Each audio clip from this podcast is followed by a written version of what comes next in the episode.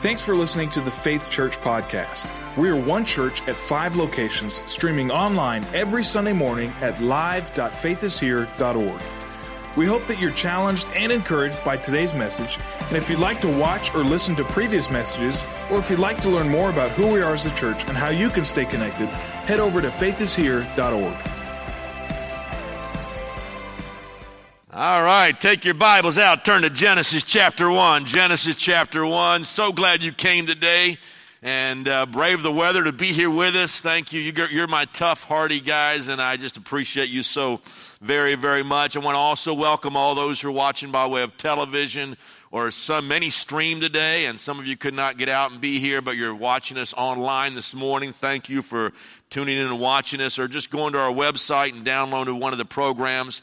Uh, they're on our website. Every service we do is can be found at www.faithishere.org. Usually the service is posted about two days after it runs on Sunday, and you can download it and watch it live in uh, anywhere. So that's kind of cool. Uh, Genesis chapter one. Let me let me. Uh, we're talking about the family. And uh, where our theme for the whole series is found in Psalm 127, verse 1. You guys, if you probably could say it with me. Unless the Lord builds the house, the laborers labor in vain. We're talking about building a family that is centered around the Lord building on the rock, Christ Jesus, the Lord. Unless the Lord builds the house, we're wasting our time. It's all going to come to nothing. It's got to be based on a foundation of the Lord Jesus Christ. And we looked about how that looked and what a godly mother looks like the first week. And then the second week, we went, moved on into the kitchen, and we're kind of working our way through the home, as you saw in the little trailer at the beginning. Uh, we moved into the kitchen area, and we our basic premise was we've got to do some home cooking.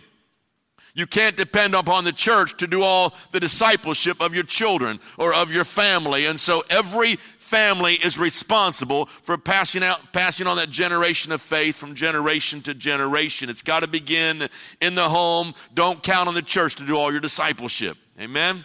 Do it in your own houses as well, and we'll supplement and augment what you're doing. And then we moved to the dining room, and the dining room was kind of the thought that came to our mind is that's where the communication takes place. That's where we get together and just talk together as a family. And so we talked about the art of communication and how it applies to marriage, but not just marriage, every area of your life. And James gives us some great instruction. He says, Be quick to listen slow to speak, and slow to anger. And if we'll do that in our marriages and we'll do that in the family of God, it will save us all kinds of heartache and conflicts and pain and suffering if we can get that communication component down. Quick to listen. Hear what they're saying. Slow to speak. Think before you talk and open your mouth and make a mess of things. And slow to anger. If we'll do that, God will help us. Great, great words right there. Now, today we're moving into the bedroom. And the bedroom is where the intimacy takes place. It's, it's where the fun goes on. It's where all that happens in the bedroom. It's where there's that closeness in the evening with husband and wife. Uh, but also, intimacy is all about one another in the family of God and how we relate to each other. So if you're not married today, don't tune me out right now because we're talking to everybody. How do we draw close? How do we accomplish what God wants us to do? And we'll look at that in just a minute from the Word of of God. Let me tell you a little story. I'll tell you a story about a husband and a wife. They had been married for 50 years, and they fought for 50 years. They argued for 50 years. They couldn't get along, and it was a struggle the whole time, but they stayed together. And the man was very abrasive. He was very rude and crude, uh, and, and the wife just was always fighting back, and they just fought constantly. And so their grown kids had seen enough of it, and by now they say, you know what? It was their 50th anniversary. And for your 50th anniversary, we are going to give, give you a visit to the psychiatrist the marriage counselor, and we want you to go sit down with this marriage counselor. We're going to pay for it all. We'll pay for all the sessions. We want you to go there because I think he can help your marriage. They didn't want to go. They thought they knew everything after 50 years, but they went because their kids had raised the money to buy this for them and they thought they better go and do it. And so they went to the marriage counselor kicking and screaming, as it were. And when they sat down on the couch across from the marriage counselor, they immediately started arguing about one another. And one said, You go first. The other said, No, you go first. And then says, I'm going first so I can share what really the real story is and what the real problem is. And they begin arguing right away inside of this marriage counselor's office. And finally, the marriage counselor had had, had about all he could have. And he got up from his seat, he walked over and took the wife and grabbed her by the face and planted a big kiss on her lips. And then he looked at the husband and said, Now, this is what, if you want to save your marriage, this is what has got to happen three times a week. And the man looked back and said, Okay, I'll bring her back on Monday, Wednesdays, and Fridays.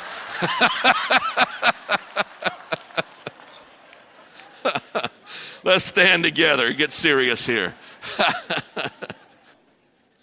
I'll tell you right now, I'm going to start out, we're going to get heavy right out of the gate. And so I thought I'd open with a joke because it's going to get heavy real fast. I'm going to lay out, probably in the introduction, which is going to be the longest part of the body of the sermon, uh, just the uh, theology I, I, I, believe the devil is out to wreck families, and I think we sometimes have marginalized him and we got it all wrong, and we think his, he's all about making our lives miserable. It's not that at all. There's a, he's got a deeper plan and purpose, and that's to foil the purposes of God. And when you go back to the book of Genesis, you begin to understand the deeper purposes and plan of God. And so we're going to look at that together. We're going to lay out the theology, and that's what Paul would do in his letters. He'd write the first three chapters of Ephesians. It would be heavy theology, and then he would say, okay, this is the practical how you put it in action. So we'll be doing that here today, and I'll give you four points at the end that will kind of tie it and draw it all together. So we're going to look at that first family and try to get an understanding on intimacy. Let's start with Genesis 1 and verse 11 and 12. Then God said, let the, let the produce vegetation, let the land produce vegetation, seed bearing plants, and trees on the land that bear fruit with seeds in it according to their various kinds. In other words, he says, I'm going to, make plants, I'm going to create them, I want to put them on the land, and every plant will have the potential to reproduce and they will bring more plants. There will be seeds in every plant that will give it the ability to produce more plants after its kind. Okay? And it was so. And the land produced vegetation, plants bearing seed according to their kinds, and trees bearing fruit with seeds in it according to its kind. And God saw that it was good. Amen. Let's pray. Father, we love you so much. We thank you for your sweet presence. And uh, Lord, help us to understand your word today. Do what you want to deep in our hearts and our minds, we pray in Jesus' holy name. Amen and amen. Uh, just turn around and tell someone you're glad they're dry today and inside and not outside, and then you may be seated. God puts creation in order. He, he, has this creative week, and for six days and six nights, he creates the heavens and the earth. And he starts out with all the inanimate objects the stars, the moon, uh, the sky, the sun, all that kind of stuff. And he creates it and he makes it. And then he begins to make living things. And he says, for living things to continue on, they have got to have the ability to reproduce. And so within every living thing, he puts a seed.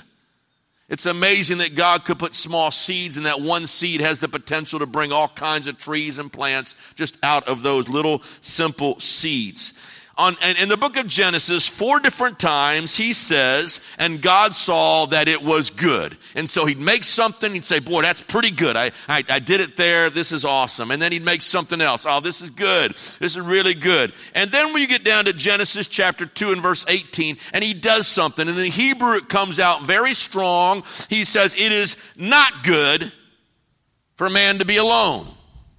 He says, it's good, good, good, good, good not good that man would be alone.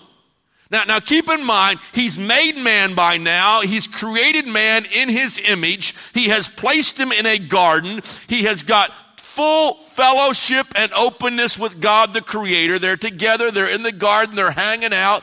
He's got work to do. He's got responsibility. He's got a purpose in his life. You're going to name all the animals. You're going to take care of the garden. You're going to watch everything, make sure, excuse me, runs smoothly, and you're going to do all these kinds of things. But he still says, after all that, it's not good that man should be alone.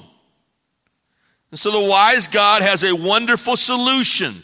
He says, I'm going to make another creature, which is going to be like man, but wondrously unlike him. Okay? So I'll make another creature, another creation, be like man, but wondrously and uniquely different.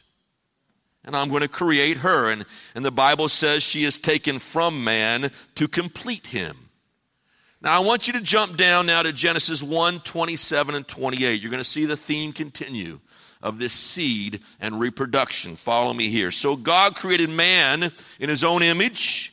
In the image of God, he created him. Male and female, he created them. Purpose 28. God blessed them and said to them, Be fruitful, everybody say fruitful, and increase. Fruitful and increase. King James, I think, would say multiply. Be fruitful and multiply. In number, fill the earth and subdue it. Roll over, rule over the fish of the sea and of the birds of the air and every living creature that moves on the ground. Now, the, the different thing about man and his seed is God puts his own seed within man. Right? Creates all the plants, all the other animals, they have the ability to reproduce. They have seed within them, but it's not God's unique seed. But when he makes man, follow me here, he makes man in the very image of God. So man is going to carry the seed of God. We are the only creation, we're the only creature made in the image of God. We bear his seed.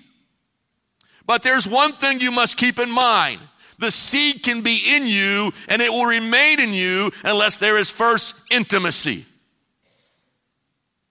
Without intimacy, you can't fulfill God's plan of multiplying and reproducing and replenishing the earth and being fruitful. You can have the seed, but it may not multiply. And God says, in order for this to happen, in order for this to take place, this fruitfulness and multiplication, there has got to be intimacy. It's got to be closeness. The way he set it up, it's the way he designed it. Now, let me tell you something, church, and follow me here closely. We were not created to do life alone. God never intended man to do life by himself. Therefore, he says, it is not good. We need each other. That's why the church is so important. That's why your home groups are so important. That's why we do life together. The whole church, the whole family thing, the whole body of Christ is lived within the context of other people in the church. To be fruitful, multiply. We all need each other. And so, one of the most important decisions you'll ever make are the relationships you choose and how you function within those relationships to accomplish what God has placed in our hearts. To accomplish the fruitfulness and multiplication, there has got to be intimacy or closeness. Now, marriage, let's talk about marriage for just a moment. Marriage was designed to fulfill that need for companionship within man It says, Man's alone, doesn't have a companion like him. Even though there's all kinds of animals, even though he's got a relationship with God, there's nobody like him, right? So he says, it's not good.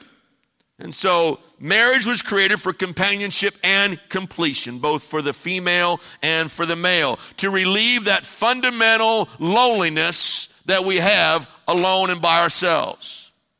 And to the degree you do not meet the needs of your spouse, either spiritually, mentally, emotionally, or physically, you're still alone in that area.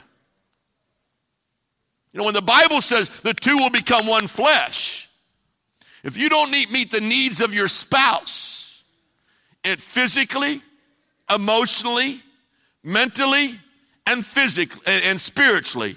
To the degree you don't do those things, you are still isolated and by yourself in those areas. You see, one fleshness in the Word of God has a whole lot more to do than just having sex at the end of the day.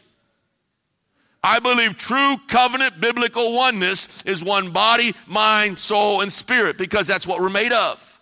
And that's what we complete in each other. And that's why that union, that relationship is so vitally important, that completeness of one flesh. That it implies accepting, it implies giving, it implies listening, it implies forgiving. Amen? Somebody help me here. Blending two lives to complete each other. I wanted to look at that first marriage for just a moment. God makes Adam he makes Eve. He brings her out, and and uh, you know he's got this. He's been watching animals. Says, that's not that's not the one. That's not the one. There, that's that's not working. And he brings out Eve.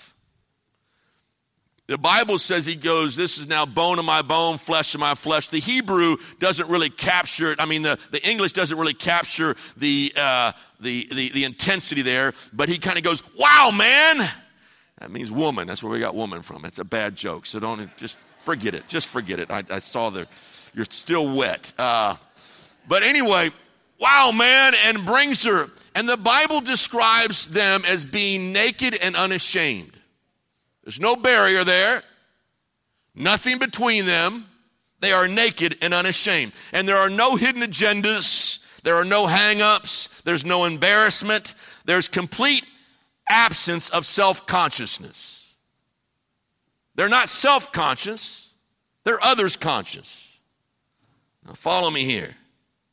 There is unrestrained freedom between male and female, both emotionally and physically. They are naked physically, and they are unashamed emotionally. And there's no barriers between them, there's nothing to separate them the absence of sin allowed unhindered openness. But when sin came in, follow me here, what do Adam and Eve do? They cover up. Because sin comes in, Satan comes in, the serpent comes in. What is the serpent trying to do? What is Satan trying to do? He's trying to stop intimacy. And so they cover up. And instead of becoming aware of each other, all of a sudden, for the very first time, they are self aware. Now, they've always been naked, running around the garden naked, having a great time naked. They're aware of each other. But when sin comes in, they realize they're naked. They immediately become self aware or self conscious. And what do they do? They cover up. They cover up. Turn to Genesis 3 9 and 10. Now, we're, we're going to stay, please stay with me. This is, you got, you got to hang here. It's really going to get good in a minute. But the Lord God called to the man, Where are you? He answered, I heard you in the garden, and I was afraid because I was naked, so I hid. For the first time, man is now self aware. And what comes with self awareness? Fear. Right? Fear. We're afraid. We're afraid to be open. We're afraid to be vulnerable. We're afraid to reveal who we really are. Fear comes in. And so I hide and I shut down. God's intention for a marriage is without shame and total intimacy. Any shame in a marriage relationship did not originate with God, it comes from the enemy and fear. In fact, the biblical expression for sexual intercourse is to know.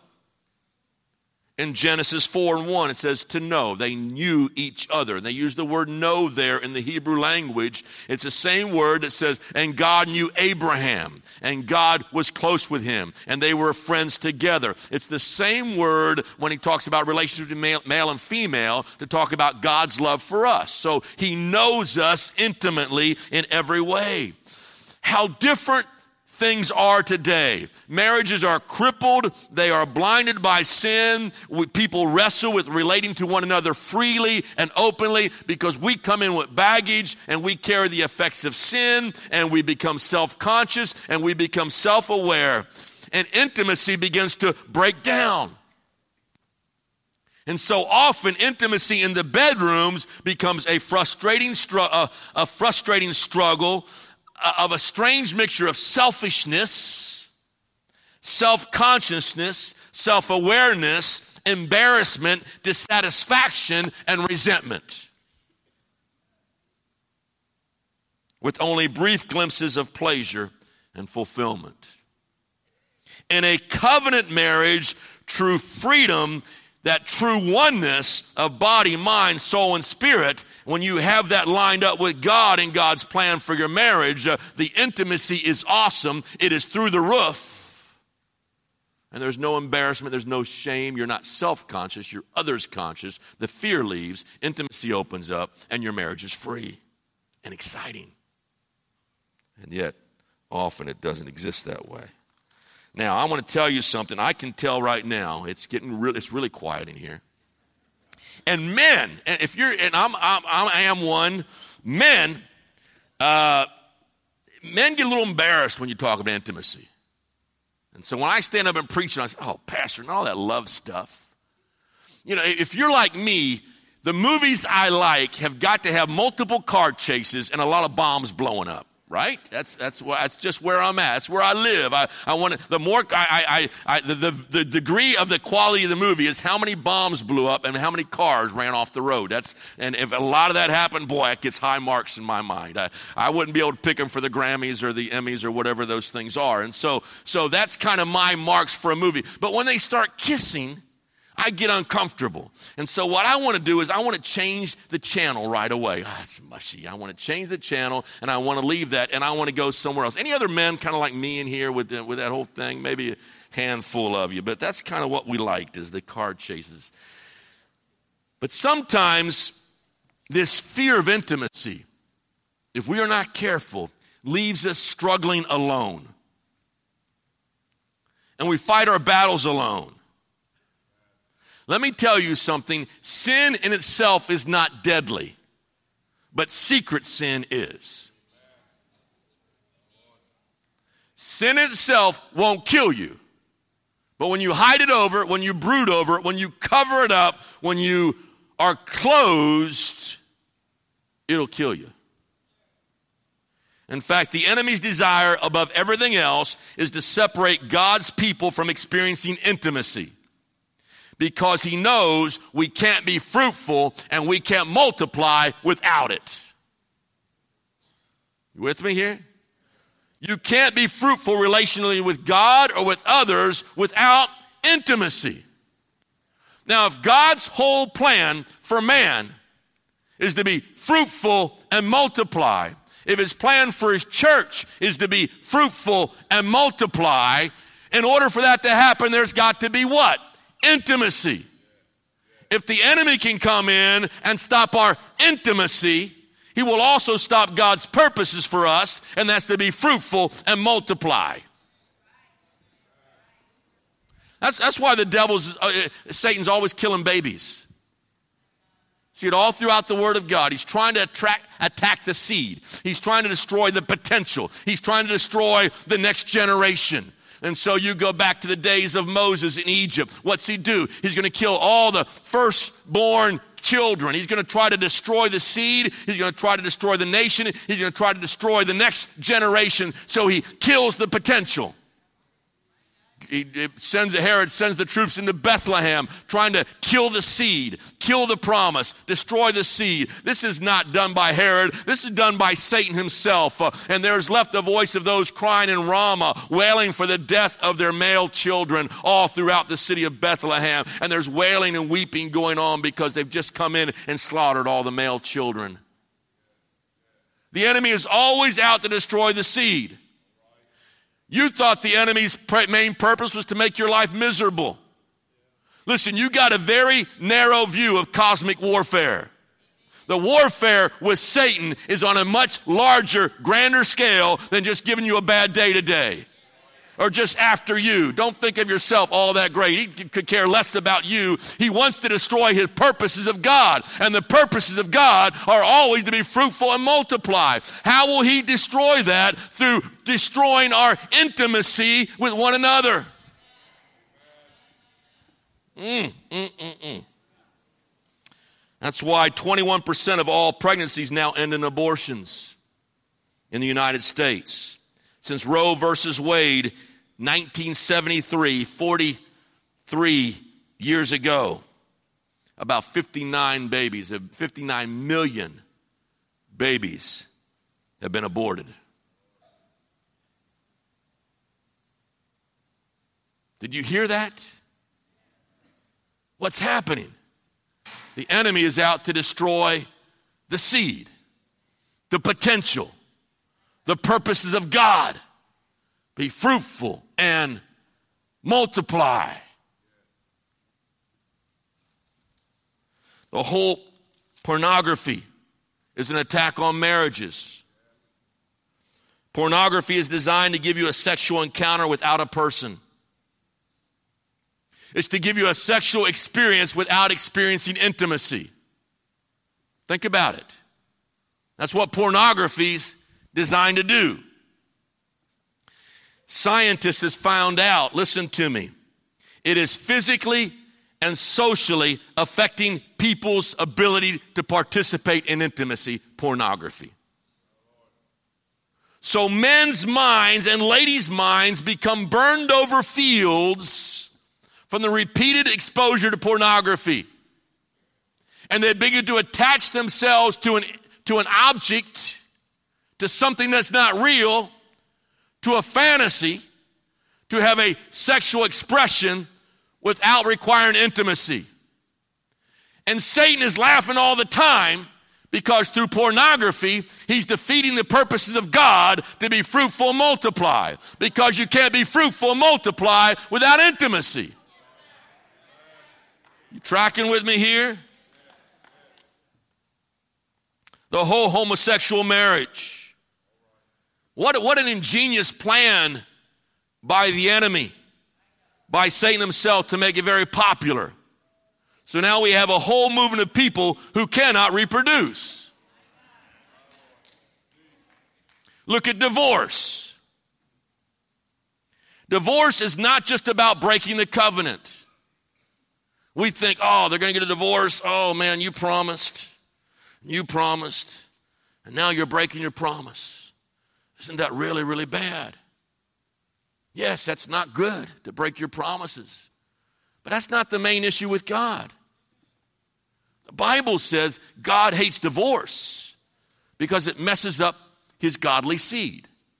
So it says in Malachi chapter 3 God hates divorce because it stops the ability to be fruitful and multiply.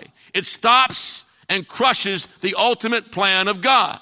And if multiplication does occur, often because of a dysfunctional marriage, that dysfunctionality is carried on from generation to generation to generation. And those generational curses are put in place. And so he says, husband and wife, stay together, love God, so you can have what? A godly seed.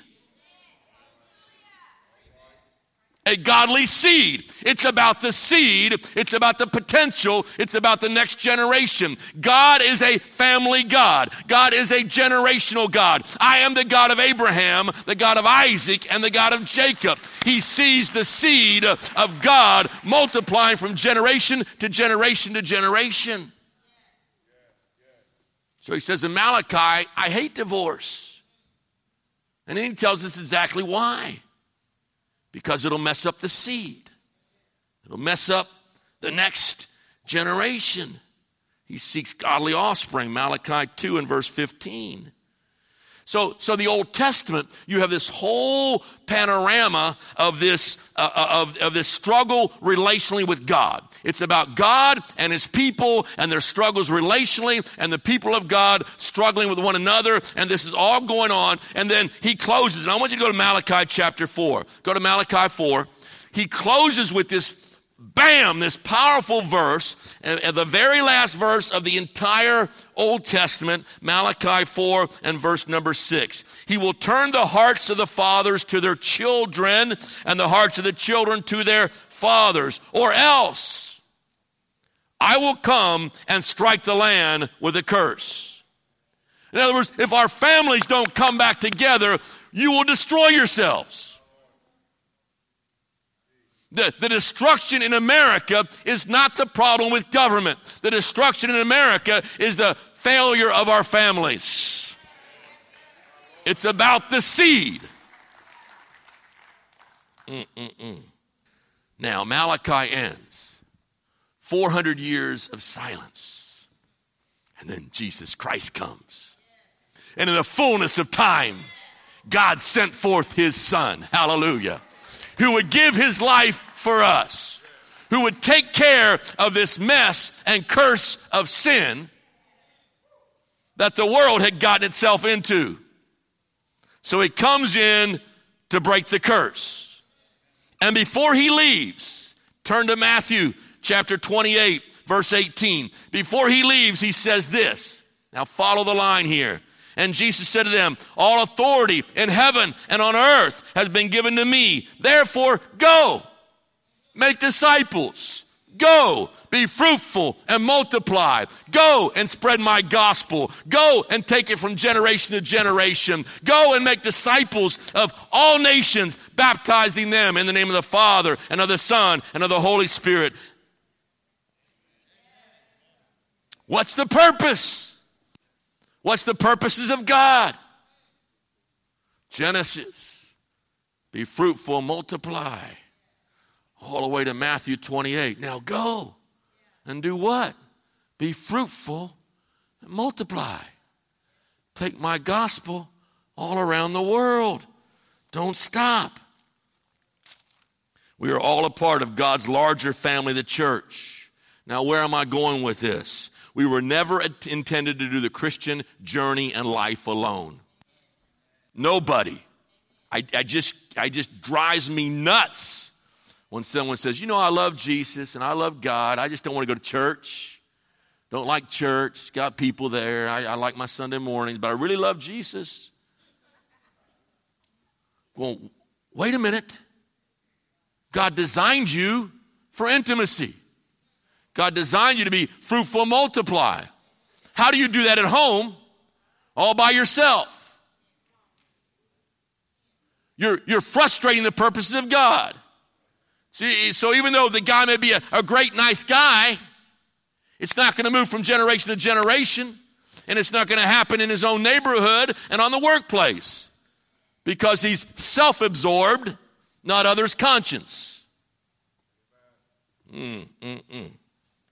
You can't do life alone. That's why our group life is so important at Faith Assembly of God. Don't just check in on Sunday morning and check out. Find a group. Now, we're going to take a little break in the summer, but we're going to start them right back up in the fall. And you jump in a home group somewhere and get involved, get plugged in with men, women, couples, whatever, young adults, youth, children, get involved somewhere. God's seed is in you, and He wants you to take His seed and be fruitful, multiply. And if you'll do that, if we'll have intimacy, we will see God do more than we can ever dream or imagine because we're in line with the greater purposes of God. And there's a potential. He's got a seed inside of you, and He wants to explode that and bring you to your full potential in the kingdom of God. But it can't happen unless we're intimate with each other. So, how do we do that? Real quick, four things I'm going to give you. I'm going to jot them down and write these down. We're going to get the practical stuff now. That's the theology. You had to get the greater plan and theology of God to understand the, the context and the whole rest of the message, okay? So, number one is the arena. Now, the arena, you might sum it up by saying, I know you and you know me and we know each other. The arena is our public persona. It's what you see when you're out in public. It's what you see when I'm on the platform. It's what I allow you to see. It's what I open up for you to see. It's only a part, though, of who I am. It is the most superficial and shallow of all relationships. It's the relationship of how you doing today. I'm doing great. How you doing today? And we shake hands and all is well and all is wonderful and we bruise, breeze through life and we never get close. It's the arena. The arena. You, you see me on the, on the big stage. Uh, and so we create this whole public persona of who we would like to be and we reveal ourselves and we reveal that much to somebody else. It's not really intimacy at all. The danger of that and that level of intimacy is you become a chameleon. You know what a chameleon does? Whatever color he's on, that's the color he turns to. And so we change our public persona to blend in with the crowd we're with. Right? So I'm at work. I blend in. Talk like them, act like them, walk like them, because I'm at work. I'm at church. I blend in my public persona. I walk like them, I talk like them, I smile like them. I'm at church. I'm doing all those things. Uh, and so wherever you're at, the danger is it, it, you blend in for the crowd you're in. You do, and, and the Bible calls this acting. And, and uh, there's a Greek word for it. It's uh, or there's an translated in English hypocrisy. It was the public persona of the Pharisees and Sadducees. They were condemned for their hypocrisy because they were one thing on the outside. He says, on the outside, you're like whitewashed tombs, but on the inside, you're full of dead men's bones. You're all messed up. You're messed up. But boy, that tombstone glistens in the sunlight. Whew. Doesn't that look good? That's the arena. Very shallow, very superficial, very dangerous in, in, in Greek, and we're, we're, we're Western thinkers, we're Greek thinkers. Most of our thought comes from the Western mindset. So, in the Greek way of thinking, there was they, that's when the lecture began. That's when the teachers would come and they would teach, and we sat in rows and we listened and we learned. In Hebrew thought, it was circular.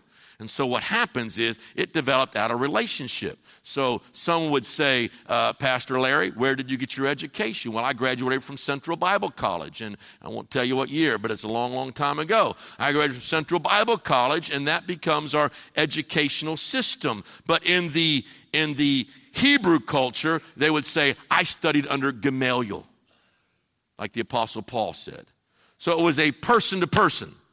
I graduated from the University of Jesus Christ. I graduated, I was a disciple and I was one of the 12 and that's where I did my training and that's where I did my learning. And so what happens is it was not so much of a lecture, a talking head, me telling you how to do life. It was let's walk and do life together, which is the biblical model for discipleship. Discipleship can't occur until we start doing life together. Okay? So Paul says in 1 Thessalonians chapter 2 and verse 8, he says, I, I didn't just come and proclaim the word of God. I gave them my life as well. I became knit with them. I felt with them. I shared with them. We have to give people more than just the surface, more than just the arena. We cannot reach our full potential without intimacy, openness, and vulnerability with God and other people. There has to be more than just what we betray of ourselves. That's the arena. You understand that? Let's move to the next one. The next phase is the mask. The mask. And that's I know, but you don't. The mask that we put on. I know, but you don't. It's, we all have secrets. Now, I'm going to tell you something. Every one of us in here have secrets. Right? We all have secrets. And, and I will also caution you it's probably a real good thing everybody doesn't know my secrets. It's a real good thing. You might not want me up here today. But we all need someone with whom we can take the mask off. We all need somebody in our life, someone where the mask can come off. Where you can just come home and you know what, say, honey, I just feel like kicking puppies today. You just let it all out. You need somebody in your life that you can be honest with. If you keep secrets to yourself, you will always be as sick as your secrets. Hmm. Me read that again. That's just too good. If you keep secrets, you will always be as sick as your secrets. Proverbs 28 13. Whoever conceals their sins does not prosper, but the one who confesses renounces them and finds mercy. Now you say, Oh, Pastor, that's great. I'll just confess it to God. Nobody will have to ever know. I'll confess it to God, me and God. I'll find mercy, and everything will be great. And so I'll open it up to Him. But we keep it covered with everybody else. But here's the problem you can do that, and yes, you will find forgiveness. But James 5:16 takes it a step further. Confess to each other and pray for each other that you may be healed. Now, here's the difference. If you want forgiveness, you go to God. If you want healing, you unpack your bags with somebody else that can walk through life with you. You, you got that? You can find forgiveness at the foot of the cross. Anybody can, anytime, any place. But if you want that emotional healing, there's got to be somebody who you can unpack your bags with. And that's where the emotional healing occurs. We need somebody we can be honest with. Satisfaction and peace will only occur when we are totally honest. Honesty, you ever notice how people really respond to honesty? People love honesty. You look at the athletic world, you got all these athletes who mess up and they take steroids or they do something really stupid and and and but they're they can if they're honest and open somehow we forgive them because we are all imperfect and when they just say you know what? I really blow it and yeah i was doing this uh, illicit drug. I shouldn't have been doing that. Forgive me. Yeah we'll suspend you for five games and just jump right back in. And, and then they jump back in and they go on and we try to help them. But when they deny it when they lie about it, they're still out of the game. Uh, Pete Rose, I was Cincinnati, huge Reds fan. Pete Rose said, I did not bet on baseball. That was his main line for a while. And, I, and he was managing the Reds at the time. And I did not bet on the Cincinnati Reds. Well, when it came to light, he did bet on baseball. And he did bet, uh, bet on the Cincinnati Reds while they were playing. He's banned from the Hall of Fame for life. He can have nothing ever, ever to do with baseball again. Now, what was the main sin there? Well, betting's a bad thing to do, and that probably wasn't good. But if you'd have been open and honest out of the gate, the public would have responded to that a whole lot better than the whole mass thing. I am not guilty. I am not guilty. I'm not. And when you know all the time you're guilty, there's something about honesty and openness that because the Bible, the Bible, the bottom line is people can care less about our mistakes, but what they care about is your deception, the cover up, hiding. If you cover your sins, God will expose you. If you expose your sins, God will cover you up. Isn't that awesome? If you're honest, if you're honest, let me tell you a story. I got to go. Oh, my, my. This time is flying by this morning. Uh, the, the, uh, David. David has this arena, and everybody could see the outside David, the external David. But then David moves from there and he's going to put on a mask. When does he put the mask on? He has an affair with Bathsheba. He, he sees her, he lusts, he, and he calls her to himself, and they have sexual relations. Only problem is she gets pregnant. And that messed the whole thing up. Had she not gotten pregnant, he just skated right on. Uriah comes home. He's got plenty of concubines and ladies around the palace. And he, you know, he just, he'd have breezed. But, but, but she gets pregnant. It messes everything up. So he, he, he concocts a plan. I'll bring Uriah back, uh, sleep with Bathsheba. Everybody will think the kid's Bathsheba's kid and, uh, or, or, or, Uriah's kid, and we'll be fine, and no one will be the wiser for it. Well, the problem is he is such a noble soldier, he sleeps out on the front porch. Everybody sees him sleeping on the front porch. And then the next day, I'll, he tries to get him, a little, get him a little alcohol. That'll loosen him up. And uh, same thing. I can't go in, sleep with her. Uh, he sleeps on the front porch. And he won't go in to his wife because how can I sleep with my wife when my comrades are fighting on the front and on the battle lines? And the Bible is very clear to point out he was more honorable than David. And the, and the Bible's showing you this contrast in the two characters through the whole thing. And so what happens is he sends Uriah. He says, okay, on my signal, Joab, back off the troops, leave Uriah out there by himself, right by the wall. And you know, if he gets killed, ah, it's too bad.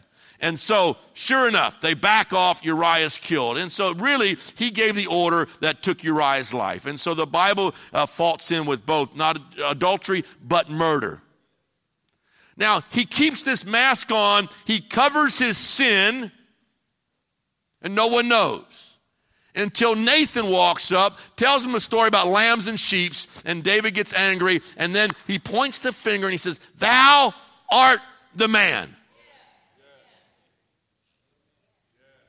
God is exposing David. David is covering his sin, but God will expose it and bring it to light. Now, because of that, he loses his firstborn son, the son that was going to be born to David and Bathsheba. He dies within the first week uh, of his birth. And he writes this letter that he would write this psalm, and I want you to hear this. He writes this psalm, Psalm 51, after the event, looking back on it. And he makes this statement God desires truth in the inward parts. God is more attracted to honesty than he is your perfection. When it's all said and done, are we real? Are we real with God? Are we real with each other? I desire that. I want that. I long for that more than anything else. I desire truth in the inward parts. We need to take the mask off before God and somebody else that we will be accountable to. And that's where the healing will occur. Number three, the blind spot. And this is this is uh, reversed. This is you know, but I don't. Okay, in our communication, in our in our intimacy, you know, but I don't. Everyone knows, but you. Everyone sees it. Everybody knows, but you. In other words, you, you know what is? You get a, get a little hanger, hanger on her. You don't know it's there. Just hanging right bottom of your nose. It's a hanger. And somebody's talking to you, and what do they start doing? They're talking to you. They're, they're too embarrassed to say, hey, you got a big booger hanging out of your nose. They, they wouldn't say that, but you can't see it. No, beneath your nose. You don't see it. It's a blind spot. What do they do? They, they're talking to you, go. They, they start doing this kind of stuff, you know just hoping you'll get the hint. You know, they don't want to say, hey, dude, you got one hanging there. It's really nasty, really bad. They start wiping their nose. They don't want to say anything, but just hoping you'll get the hint and wipe your nose. It's a blind spot. Somebody said a blind spot is like BO. Everybody else knows it but you. The person who has it, the person who has the BO. Listen to Jeremiah 9, 17 9. Here's the struggle. The heart is deceitful above all things and beyond cure. Who can understand it? The heart's deceitful above all things and beyond cure. Who can understand it? And here's the, here's the problem with, the, with this blind spot. So often we try to figure everything out by ourselves. And, and we don't seek out advice or counsel from anybody else. The problem is, what's the Bible say? The heart's deceitful. You're all messed up, and then you're going to you for advice. We're messed up, so we can't trust ourselves. We have blind spots. There are things we cannot see. And what happens is eh, we tend to view things through the lens of our own circumstances. And we justify and we rationalize and we continue in that action because we make it all about us and we're justifying and rationalizing. We need a Nathan, someone with the courage to come up and say, Thou art the man. You got a problem, David.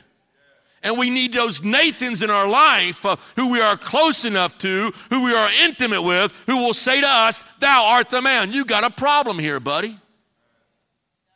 Proverbs 27 1. The wounds from a friend can be trusted.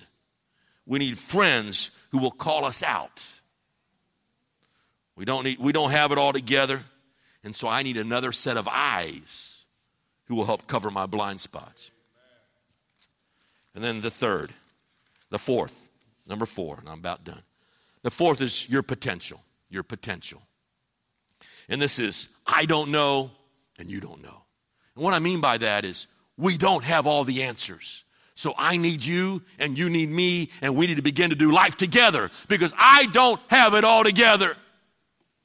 And I don't know, and you don't have it all together, and you don't know. But together, together, we can have intimacy. Together, we can be fruitful, multiply. Together, we can evangelize. Together, Ephesians 4 17. From him, the whole body, joined and held together. Everybody say together. By every supporting ligament, grows and builds itself up in love as each person, as each part does its work. Your potential, your potential can only be realized together. It's not about what I can do, it's about what we can do.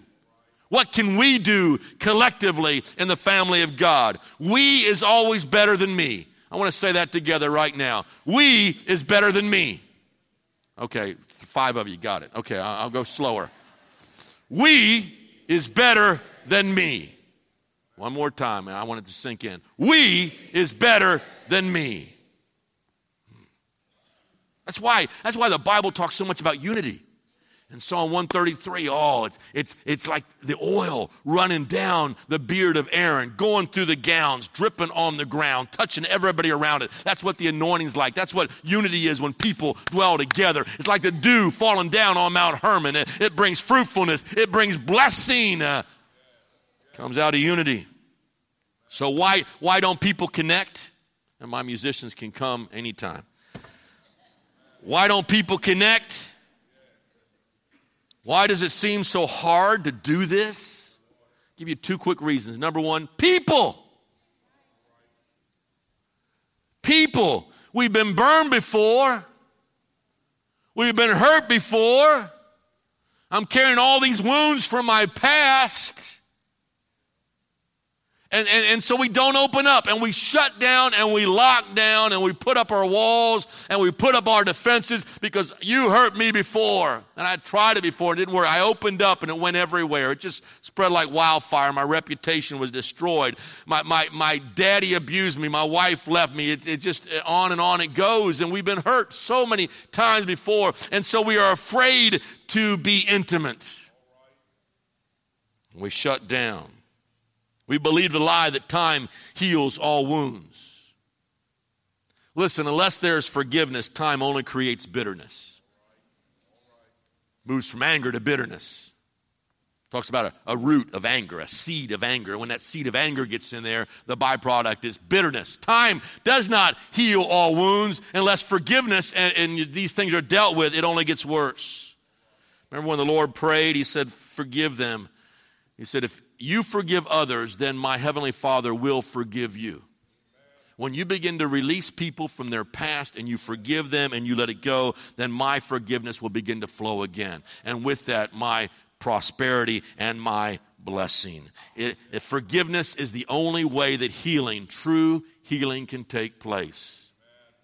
And if you're here and you're not whole in your relationships, you're not whole in who you are, you're not where you need to be, and you're carrying this wound, this wound from the past, father wounds or wounds from a broken relationship, it's going to start with forgiveness. The second thing I think that keeps us from connecting is pride. Pride. People and pride. Let me give you a definition, just a short definition of pride. It's really good. Protecting something that is not worth protecting. Pride is protecting something that's not worth protecting. So, what happens is we become vulnerable.